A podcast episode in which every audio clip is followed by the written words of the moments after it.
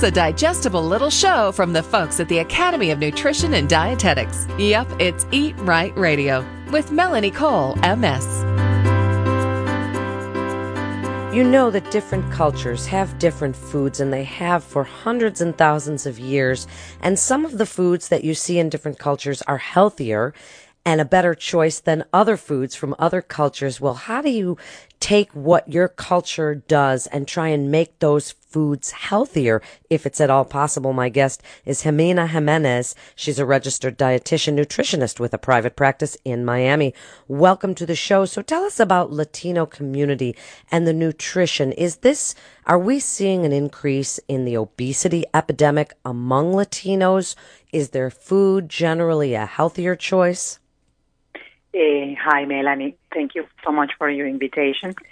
Basically, unfortunate, uh, you know, me living in Miami and having, you know, people from different Latin American countries, I do see an increase in obesity and diabetes and cardiovascular disease.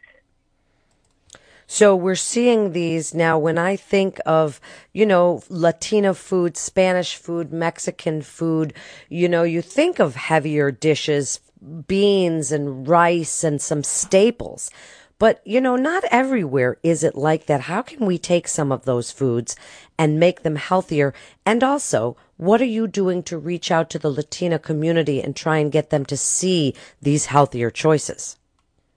Basically, you know what, we do have a lot of foods that are very nutritional, nutritious, like, for instance, beans are nutritious, uh, legumes in general, we use a lot of legumes, we use a lot of corn, tomatoes, potatoes, you know, all those foods are good. What, what we're doing that is not very healthy is that we're eating big portions, and we tend to eat a lot of starchy foods in one dish. It's very common to see a dish that has cassava, plantains, potatoes, rice, and that's where we're making these mistakes. And also, in a lot of Latin American countries, we utilize a lot of fried foods. So that's where we're making all these, you know, little mistakes. But the good, the good side is that we can make changes, you know, small changes, very easy. For instance, Uh, me as a, as a registered dietitian, I recommend my patients to follow portion control. And on, another thing is I, I ask them to limit the starchy foods, the starchy vegetables in their plates. And I'm always, you know, telling them to limit the amount of fried foods they take and, you know, use more of the broiling, the baking. Stewing is a, is, is a very popular cooking method that we use in Latin American countries. So, you know, So making changes is actually easy in, in my nutritionist, you know, vision, you know? Well, sure. And, and by incorporating vegetables and sustainable and produce and local, you know, produce into these things, it's a great way to make them. So you said legumes, of course they're healthy, brown rice, these kinds of things. So what makes them for the Latino community unhealthy? Do they add, you know, cheeses and things? Because spicy sauces are good for our digestion, maybe not so much for GERD, but for digestion. So give us your best advice on taking some of these foods besides portion control and making them healthier. Well, basically, Melanie, uh, my recommendation is to include more, you know, add more vegetables, because sometimes we, you know, as as, the, as a Latino culture, we tend to eat more of the starchy vegetables and less of the dark green leafy vegetables and, and, and other, you know, vegetables. So, so you know, I, my recommendation is very simple, uh, following the food plate model, the current one that recommends half of your, of your plate to have vegetables, and then divide the other two and pick one starch vegetable instead of three and four or five, and, and um, you know, and, and um, meat that it doesn't have to be fried, because we do tend to like fried foods, fried meats, you know, fried beef. So pick more of the lean meats and use more of the, you know, stewing them or baking them, broiling them. I think those are great bits of advice in incorporating more vegetables. Now, I haven't typically seen, we, we have a restaurant here, Ximena, that is Frontera Grill, and he serves very healthy, you know, Mexican food, and it's a real sustainable place with salads and things. And I don't typically see, you say to incorporate more vegetables. Salads are not something that I typically see in this community. So why is that? Is lettuce and those kinds of things not readily available? Is this a cultural thing? Actually, they, they are available. It's just that we don't eat them as much.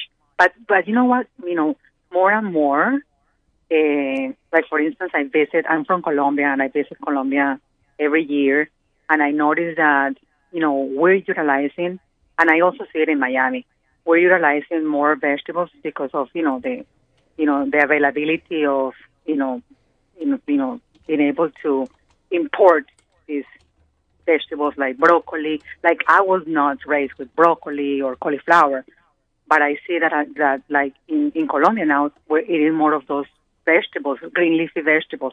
As as as a culture, you know, there, we're more influenced by, for instance, the Andes, you know, diet or the Amazonian diet, that it was more of the starchy vegetables.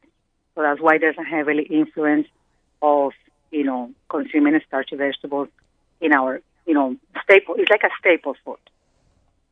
So how are you reaching out to the community? Do you think that this is a message because of the obesity epidemic we've got in the country, Ximena? We've got, mm-hmm. but in the Latino community, as you said, you're seeing more diabetes and obesity and, and all of these kinds of things. So what do you think is the most important message to reach out to this community and say, we need to change the way we're cooking our food, and we need to change the way that we're feeding our children and teaching them to eat these healthier choices? My main message is honestly to concentrate on those delicious, nutritious foods that we already have. You know, one is legumes. You know, we do use a lot of legumes in our diet. So concentrating on those, concentrating on, on the, you know, on the positive side, that we do enjoy, you know, lean meats like chicken or like, for instance, you know, fish. Um, and to concentrate on, the, you know, like the message has to be more positive. Uh, and then obviously, you know, always push for more intake of vegetables, because that's something that we still have a way to go. We're, we are consuming more variety of vegetables, but we still need to concentrate on that, you know, on that, you know, small change that we can all do easily. Give us one tip for cooking a vegetable, because a lot of people say, oh, vegetables, all I can do with them is a salad or boil them.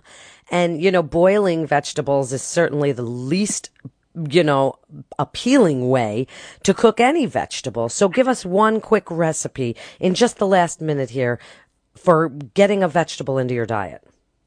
Easily, you know, the, the easiest is to, you know, steam it and then add some, you know, it's like put it in a, like the olive oil, you can, you know, now it's easy to get these cans that you can put the, your olive oil and spray them, and then add a lot of spices. We do have a lot of spices, you know, uh, thyme, uh, garlic, onions, you know, and, and add a little bit of salt, and that's all you need. And or, or you can use low-fat cheeses, you know, the ones that you like, in, of course, in moderation. Well, that's great advice, and certainly each different culture, whether it's the African American community or Latino community or even, you know, the Jewish culture, they have their ways of cooking, and some of them are a little bit less healthy, but they come from such a far back place with so much rich history that it's hard to get rid of them, but there are ways to take these and make them just a little bit healthier, and as we move forward, you know, to take our children and teach them our recipes, but changing it up to just a little bit healthier. You're listening to Eat Right Radio with our good friends from the Academy of Nutrition and Dietetics. For more information, you can go to eat right dot org. That's eat right dot org. This is Melanie Cole. Stay well.